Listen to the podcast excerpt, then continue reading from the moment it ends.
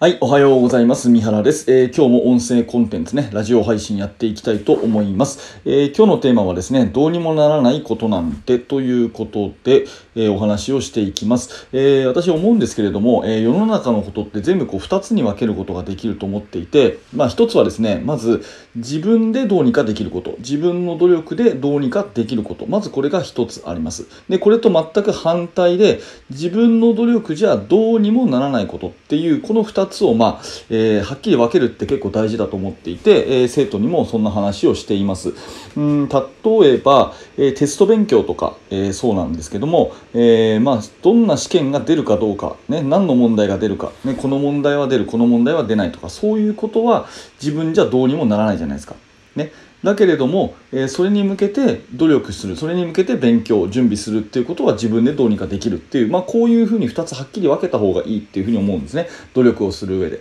でバスケットボールの試合とかがすごく分かりやすい例で試合をやるときにやっぱり気になるのは相手が強いのかなとかね。相手にどんな選手いるのかなとか。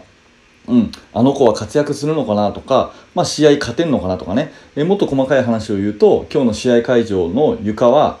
あの滑るのかなとか、えー、リングはね自分にとってシュートしやすいのかなとかさ、えー、なんかそういういろいろ外的要因っていうか自分のこう周りのことでコントロールしてあのしようと思ってもできないこと。まあ、一番最たる例は結果ですよね。試合に勝てるのか勝てないのか。まあ、ここなんてもうやってみなきゃ分かんないとしか言えないじゃないですか。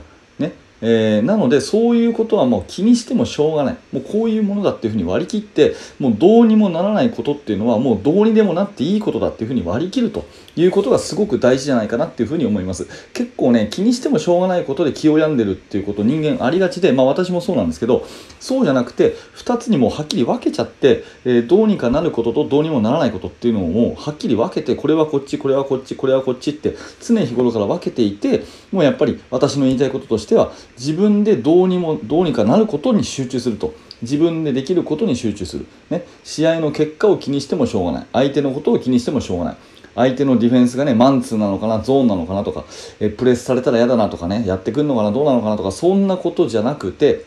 そんなことはもうどうでもいいのでもう勝っても負けても自分はこれをやると。こういうことを準備すると。ね、あ24時間後に試合があるんだったらその試合に向けてこういうことは絶対にやっていくっていうその自分の中の積み上げっていうのを大事にしていった方が、まあ、結果的にそのコントロールできないことすらも影響を与えられるのかな。でもう一回大事なことなんで言いますけど自分があの自分ができることをコツコツ淡々と積み上げていけば結果的にコントロールできないこともコントロールできるようになってくるのかなというふうに思っています。なのでね、まあ、試験とか、えー、まあ試合とかねこれ、まあ、聞いてる方はバスケの関係の人でしょうから、えー、まあ、バスケットの試合ってことで例えていいと思うんですけどやっぱり勝つか負けるかみたいなそういう、あのー、もうこっちじゃどうにもできないようなことばっかり気にするんじゃなくて今目の前のことを頑張る。ね。うん、試合が始まったら自分ができることをしっかり頑張るっていうようなところのメンタルでやった方がいいんじゃないかなというふうに思います。なので、えー、自分ができることそれから自分じゃどうにもできないことこの2つをまずはっきり分けましょうと。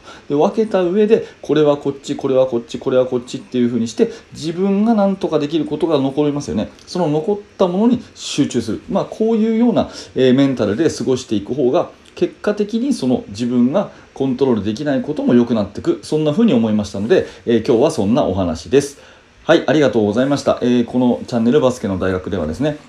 あの、バスケットの悩み解決になるようなお話をさせてもらっています。もしよかったらまた聞いてください。えー、メイン講義の方もですね、え基本的に2日に一遍、え夜6時頃、え配信をしていますので、えそちらの方も楽しみにしてください。うん、確か今日はその日ですね、えー、今日はその、えー、メイン講義の方を配信する日で、えーと、そっちはスローインかな？スローインの、えー、フォーメーションの、え連載を今やってるところなので、もしよかったらそっちも、え見てみてください。はい、えありがとうございました。三原学でした。それではまた。